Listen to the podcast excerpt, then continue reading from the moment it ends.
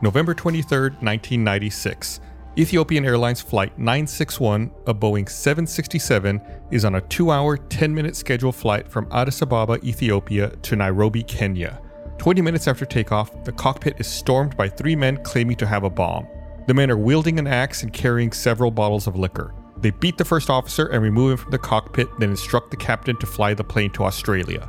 The captain desperately tries to explain that the plane does not have enough fuel to make it to Australia, but the hijackers refuse to listen. The captain reluctantly flies the plane away from Africa out over the open Indian Ocean. What was the fate of this flight and all 175 people on board? Find out on this episode of Black Box Down.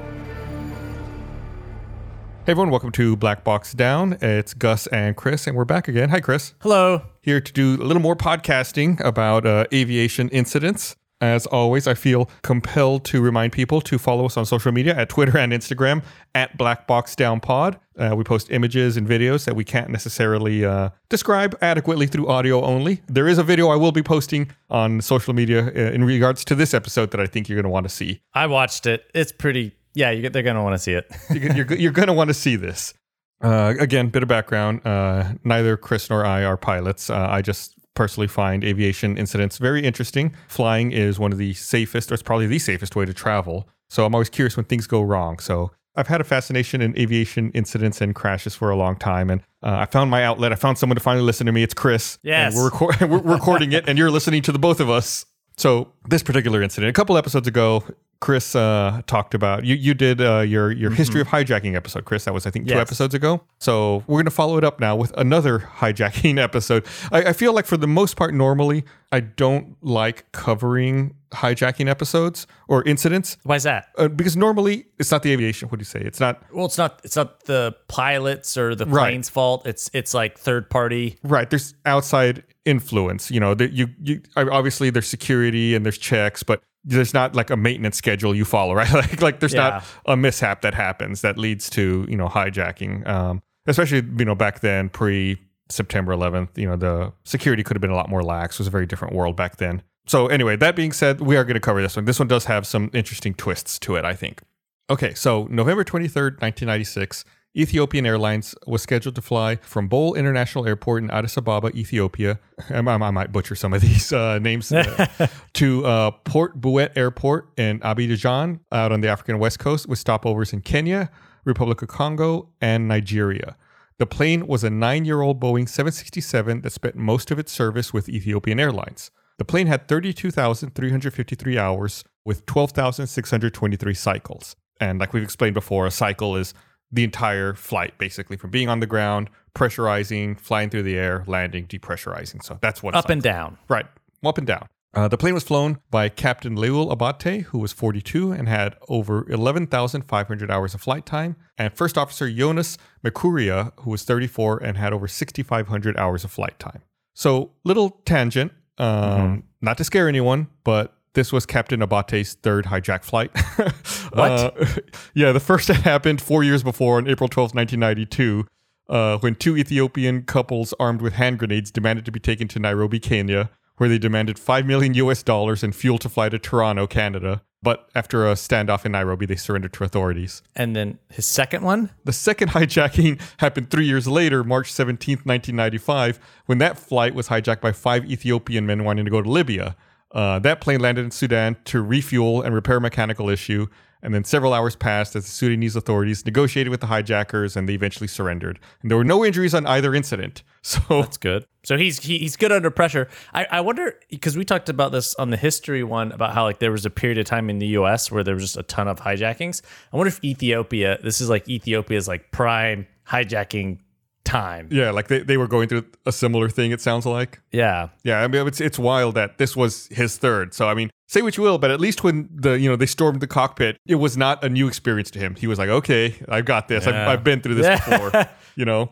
Uh, so okay, so like I said, the flight took off from Bole International Airport in Addis Ababa, Ethiopia, a little behind schedule at uh, 8:09 UTC, which would have been 11:09 a.m. Ethiopian time. And as we described before, UTC is Universal Time. It's uh, it's it used to be called Greenwich Mean Time. The plane climbed to its cruising altitude of 39,000 feet uneventfully, and about 20 minutes later, one of the passengers stood up from his seat and he rushed the cockpit and he was followed by two others. While making their way to the front, one of them said, everyone should be seated. I have a bomb. Ooh. Uh, yeah, and they made their way to the cockpit saying there were 11 of them on the flight. Uh, in reality, there were only three, but they were trying to make everyone scared, make them think that there were more hijackers. Yeah. They started beating on the first officer and they forced him out of the cockpit. Beating on him? I guess, yeah, that's a weird way to saying it. They started beating him, beating Yeah. on him. They started beating him up. They started punching him. They started, yeah, Yeah, yeah. uh, physically assaulting him. How about that? yeah, yeah. Uh, they went ahead. They also grabbed a fire axe and a fire extinguisher that were located in the cockpit, and they demanded that they be flown to Australia. Mm-mm. Yeah. So from an interview with the captain,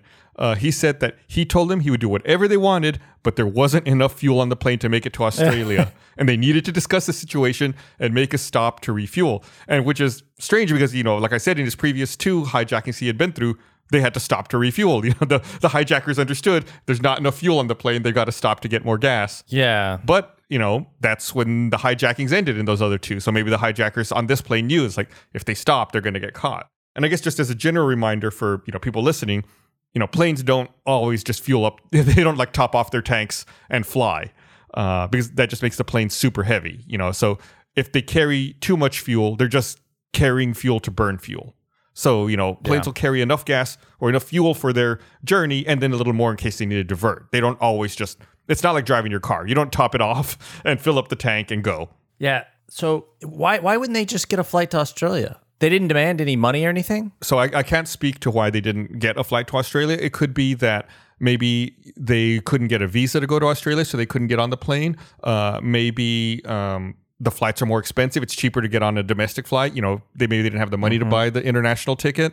There could be reasons that you know that prevented them from doing that. I could see you know either of those situations happening. You know, it's probably cheaper and easier to just uh, Hijack. yeah, hijack. plane. I mean, it's, it's probably easier for them to, you know, get between the countries that they were flying to on the African continent as opposed to uh, going Yeah. to Australia. Okay. So, you know, like I said, the captain trying to convince them, hey, cool plan, guys. Not enough gas. we got to stop and get some gas. Um, but the hijackers told him that they read the in-flight magazine and that in the in-flight magazine it says that the plane they're on can fly for 11 hours, uh which is did true. they come up with this plan while they were taking off? I, I don't know, dude. I mean, We got quick, do some research. right. Obviously, that's true, but like the captain has to explain to them, yeah, but we don't have that fuel. We only plan to fly from Nairobi to Mombasa. And so, you know, he tried to show them the fuel quantity indicators and to show what it would look like if they had enough fuel versus the amount of fuel that they actually have. yeah. Still, the hijackers insisted the plane should be flown to Australia without stopping, and that if their demands were not met, they would destroy the aircraft along with the passengers using that bomb that they said that they had. Did they show a bomb or was it just They, they just claimed. I, I, I think at this point, no one has seen it. okay? So, uh, but the captain does, however, notice that one of the men is holding a, the fire axe and a bottle of whiskey, and another one's wearing a glove and claimed to have the bomb on him. And he was also holding a bottle of whiskey. And the third hijacker was holding the fire extinguisher. So they brought whiskey. So they were just were they drunk? I assume they're drunk. I think they took the bottles of whiskey from the in-flight uh, service, from like the galley. To drink or as a weapon or what? Probably to what? drink. I mean, they're, they they had a long flight ahead of. You ever fly a long flight to Australia, dude? You got to do something to make the time pass. Yeah, but it just seems like you'd pick one or the other, drink or hijack a plane. It just seems like I just feel like you'd want your wits about you. But you know, Yeah, I, I guess I, I wouldn't want to wield an axe after having had uh, some whiskey. I guess. yeah. But you know, that's the difference between me and these guys. You know. Yeah, I mean, you you also probably would would do your research and your planning before you got to the point where you were reading the in-flight magazine on the plane you were going to hijack. Probably so. So at this point, two of the hijackers exit the cockpit and stood by the door. Then they ordered everyone to look down and stop talking. They then had one of the flight attendants assist them with the flight attendant panel so they could make an announcement. And uh, they made an announcement in Amharic, French, and English saying that they had taken control of the plane, they had a bomb, and they were not going to hesitate to use it. So it was at this time the pilot Abate contacted Addis uh, Ababa area controls and informed them that the plane was hijacked and they were going to Australia. And uh, then the pilot was not allowed to make any further contact. Addis Ababa area control then contacted Nairobi area control to advise them that Flight 961 was diverting to Mombasa and they were under unlawful interference. Okay. So at around 8:55 Universal Time, uh, one of the hijackers ordered uh, Captain Abate to phone Australia, and the pilot responded saying there wasn't a telephone on board. But after you know they threatened to beat him, he asked the hijackers to give him a phone number. After flipping through an Ethiopian flight timetable booklet, the hijacker gave the captain the number for the general sales office in Australia. What? Right. I mean, like you kind of alluded to earlier, I think these guys didn't really have a plan. Yeah, it doesn't sound like it. Did they decide to hijack the plane on the plane that they were on? It, like- it, it seems with the level of forethought they put into it, maybe. Hey, we should hijack. Let's do this. Why not? I'm like, right? Like, I'm curious. Maybe, maybe Australia was on the cover of the in-flight magazine, and that's where they got the idea. Oh my god. So, uh, a couple minutes later, uh, Captain Abate contacted Nairobi and transmitted the message so that it could be relayed to Australia. Because again, there's no phone. He can't call a phone number, the phone number that they didn't have that they had to look up. The message he sent was basically an update saying that they were going to Australia along with the amount of fuel on board, the flight level, and the route that they were taking. And of course, Nairobi Control asks if they could divert to Mombasa instead of Australia, to which the captain replies, they refuse to land anywhere other than Australia, so we have no choice except when we finished our fuel, we will land on water.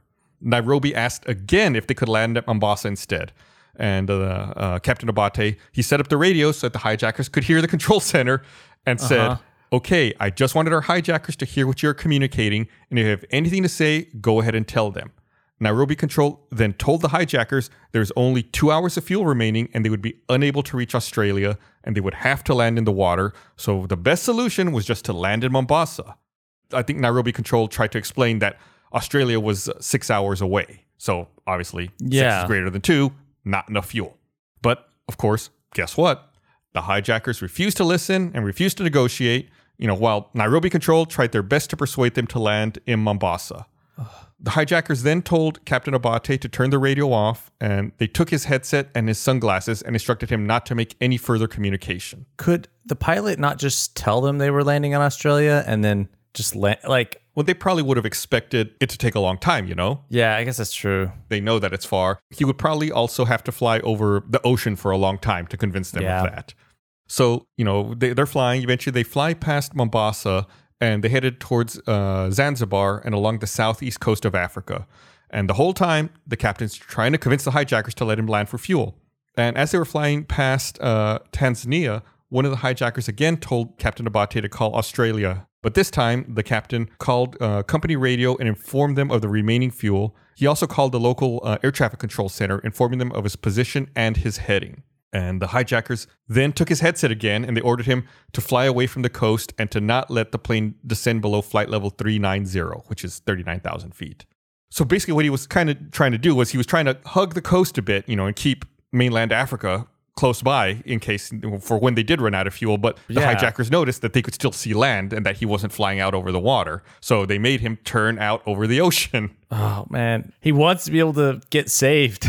right. He's trying to, he's doing his best to keep land close by in case, you know, they do run out of fuel, that he can put the plane down safely somewhere. So, you know, uh, once they tell him to do this and they tell him to turn away from Africa, you know, he turns uh, left out towards the Comoros Islands, which are located between Mozambique and Madagascar. So, you know, it's like just out southeast of the coast off of um, Africa, between Africa and Madagascar. So, while heading in this direction, the lead hijacker sat down in the first officer's seat and he started messing with the controls while he was drinking whiskey. oh my god. Right. He started like kicking the rudder pedals or like turning the ailerons or he he would reverse the thrust at random.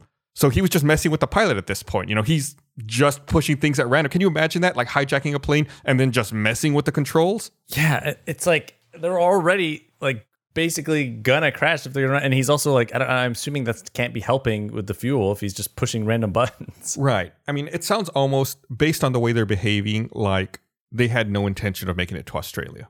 Like they figured they were to die. Really?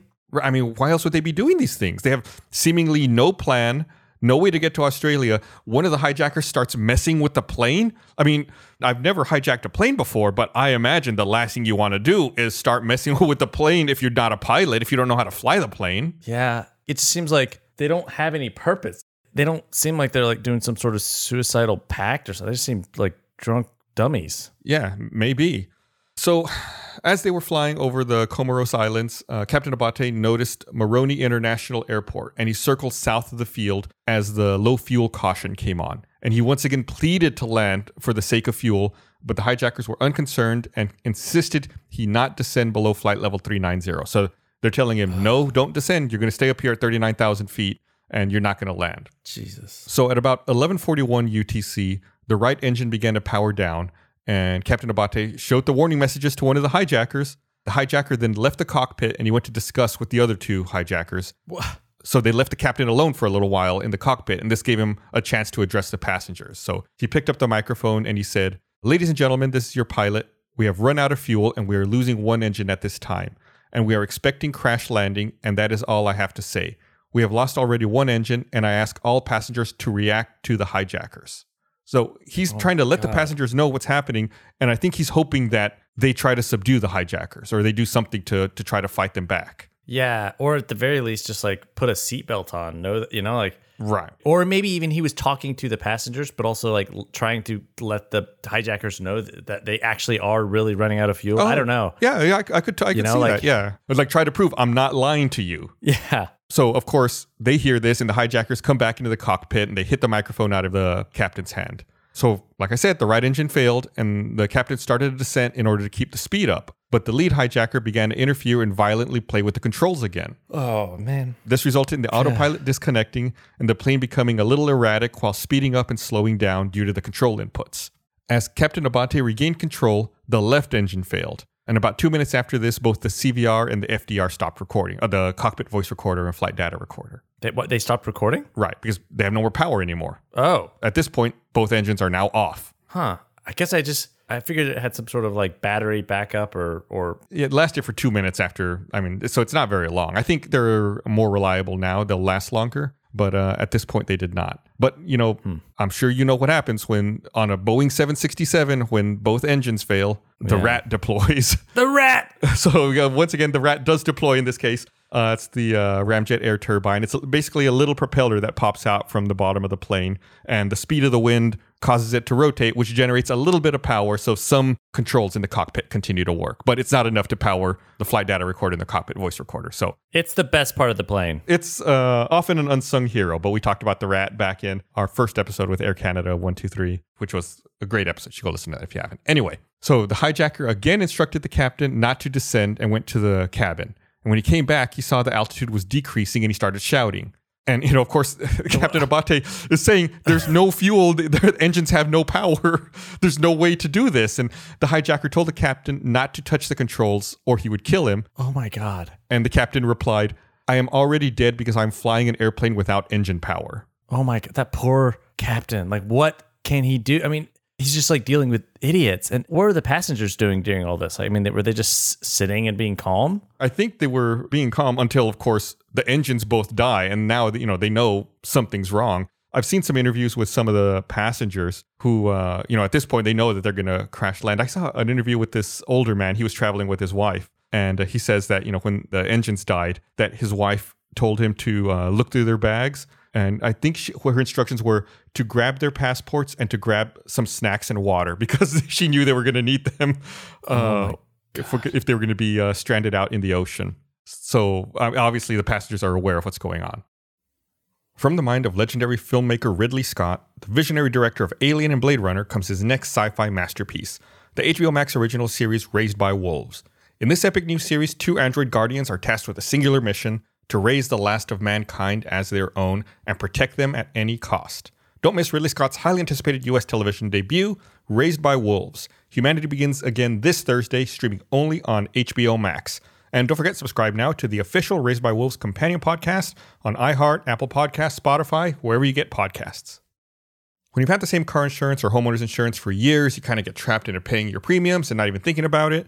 That makes it really easy for you to overpay and not even realize it. I mean, I think I've had the same car insurance place for 10 years, maybe longer, 12 years.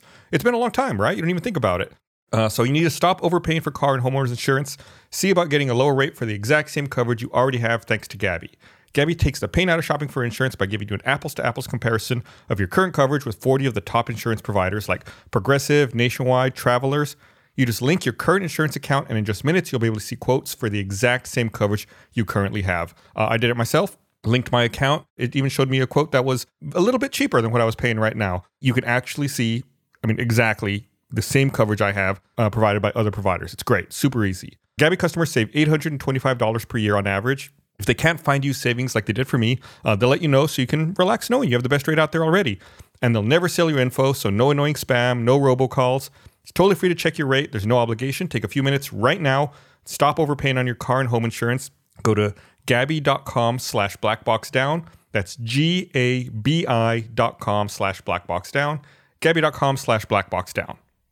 So at this point, First Officer Jonas, who had been sitting in first class this whole time, got up and he went to the rear of the plane and he started helping passengers with their life jackets. And uh, he, along with other flight attendants, helped deflate some of the already inflated life jackets. And he told the passengers, you know, how the life jackets work and how to assume the brace position. And you know, he told them, like I'm sure you always hear on the on the recordings, don't inflate your life jacket until you leave the plane. That's why he's telling them, you know, he's helping Yeah. them deflate it. He's helping to make sure they, they do things correctly. So while returning to the front of the plane, he gave the same instructions as many times as he could.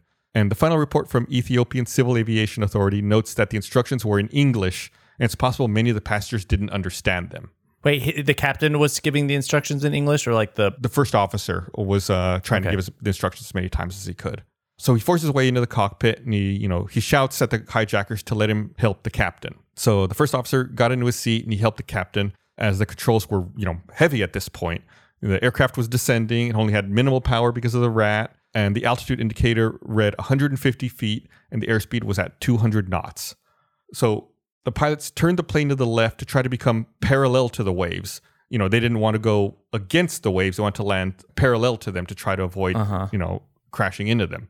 As they're turning left to become parallel to the waves, the left wing brushes the water and the plane impacts the water and is destroyed. And oh, you know, you would think that it's I think like in your mind you think that landing on the water is soft, but the problem is that those engines are so big and round that as soon as they touch the water, they like start scooping up the water and rapidly decelerate the plane.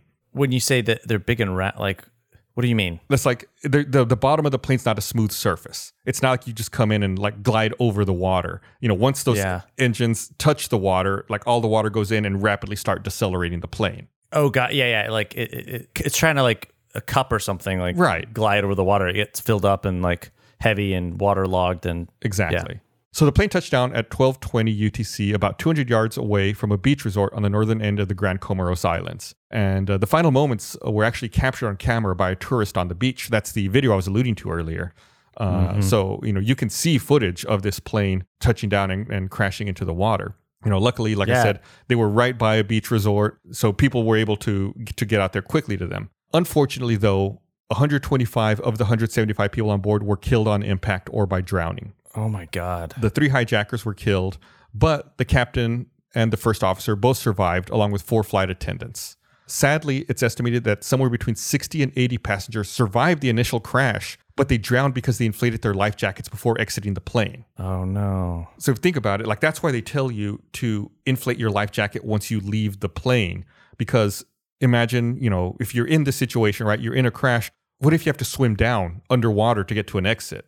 But you're Yeah. wearing a life jacket. You know, it's filled with air. It's it's making you buoyant, so it it floats you up to the top and traps you in the plane. yeah, that's awful. That's a horrible way to die. Right. It's like can you, I can't imagine that's so many people who survived the impact, they survived the crash, but then they drowned because they, you know, they inflated their life jacket too early. Yeah, In reading the transcripts in the final report, it seems like when the fuel was gone and the plane was descending, the hijackers had very much come to terms with death. They would say things like, We gave you our word we will die with you to Captain Abate. And they offered him some whiskey, saying, To avoid panic, die drinking. What else can I do for you? what? Yeah, Captain Abate later commented, The hijackers knew they wouldn't make it to Australia. They just wanted us to crash. They should be dead. The way they were talking, they didn't want to live. They just wanted to kill everyone, like needlessly for no reason. That's what it seems like. I mean, I, I wish I could give you more information into why they did the things that they did, but we really don't know. Who were these people? They, they, that's also relatively unclear. They said that they were uh, future. I'm actually going to get to that in a bit, but if I remember Okay. right, it says that they claim to be escaped from prison. But uh, I have some more details. I know I'm going to get to in, in a bit further down. Uh, but uh, like I said, luckily the plane crashed 200 yards off um, a beach resort. And so residents, tourists, and scuba divers on the island all went out in the water to try to aid the survivors. And the survivors were taken to the hospital for initial treatment. And the hospital was only 1.2 miles away from the crash site. Well, that's lucky. Yeah, and and on top of that, there happened to be several French doctors staying at the resort on that beach where the crash happened. So Oh they my- were they were able to immediately yeah. begin providing medical care to the survivors right there on the beach. Wow. So um, there was a a notable passenger on that plane, someone that I do want to mention. Uh, one of the passengers on the plane was a man named Mohammed Amin, who was a wartime photojournalist. And uh, he's the person who was responsible for documenting the famine in Ethiopia in the early 80s that brought attention to that crisis.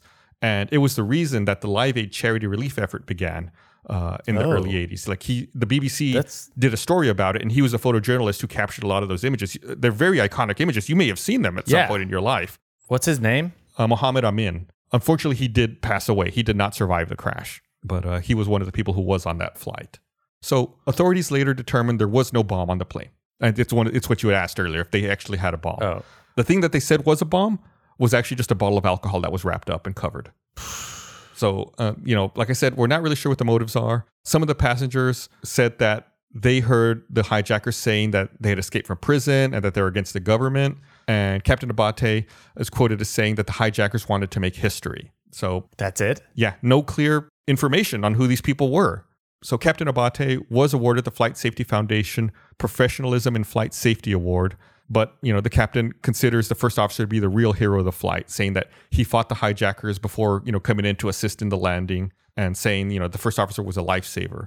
And both of them continued to fly for Ethiopian Airlines after this incident. Man. And were they injured like at all or So I think they were relatively unhurt. Um, the captain, I believe, went out the front of the airplane. Uh, you know when the impact Oh. happened, and in watching Yeah. interviews with him, he has a, a pretty pronounced scar on his forehead. I don't know, you know if that necessarily came from this accident or not, but I mean they both continued to fly, so it couldn't have been that they were hurt too terribly.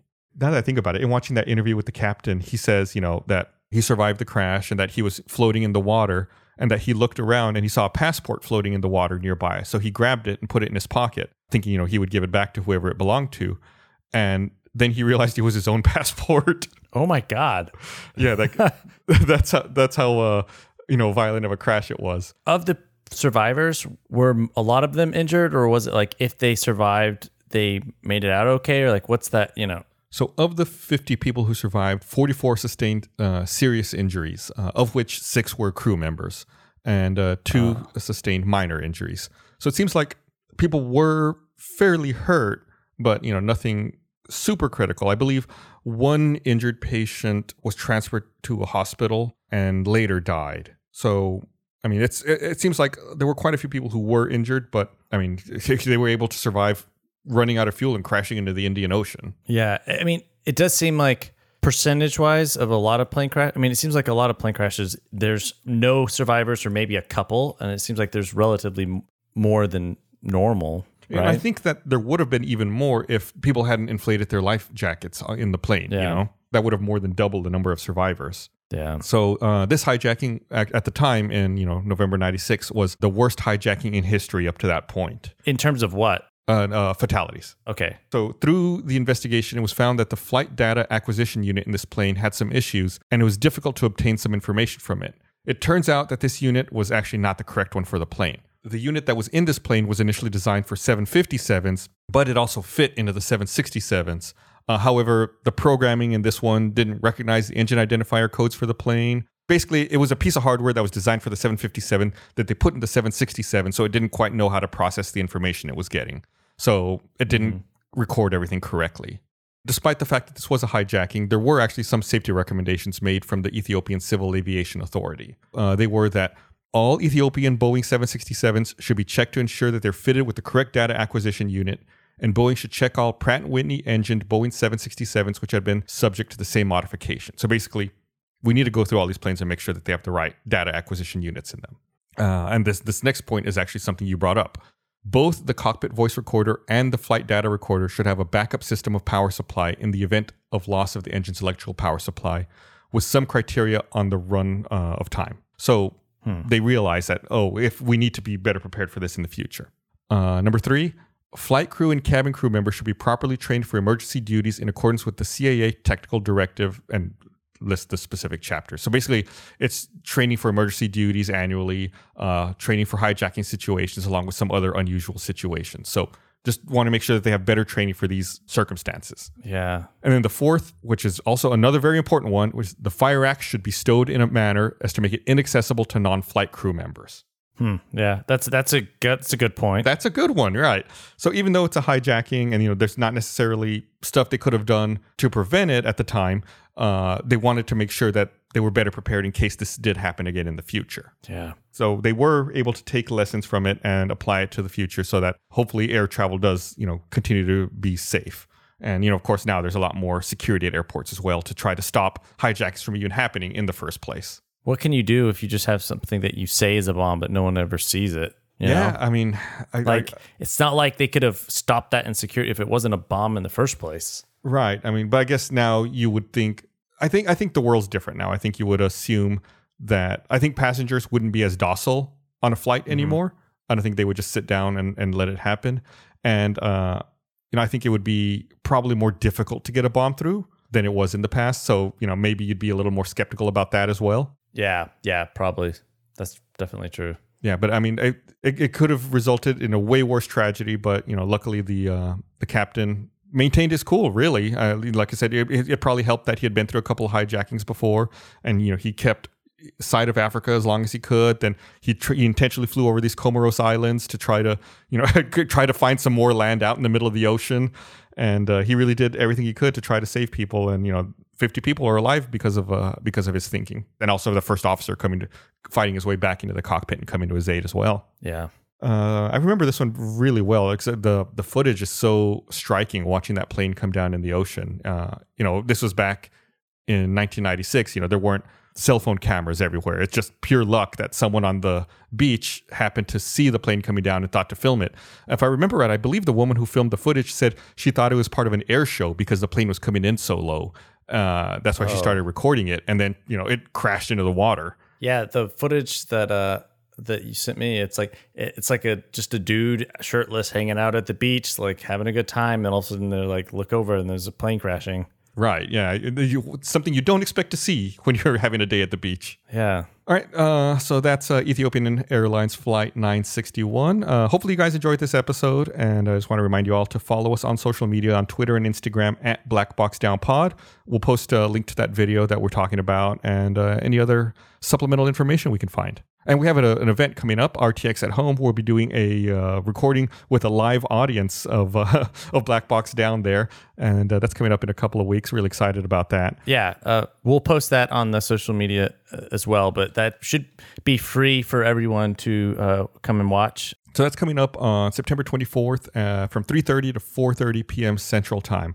We have a special uh, incident picked out for that one. So if you want to listen to us as we record an episode live, you're more than welcome to come join us and listen. You can find more information at rtxevent.com. Yeah, it'll be fun and it's free. It's free. Free fun. Who doesn't like that? so, uh, you know, share the podcast with a friend. Tell them to join you and uh, listen to us record an episode live. And uh, we'll see you guys again next week. Share it with someone you went to school with. Yeah. Tell them to learn something. Yeah, say, hey, I'm going to school you in something. Yeah. Plane crashes. All right. Bye.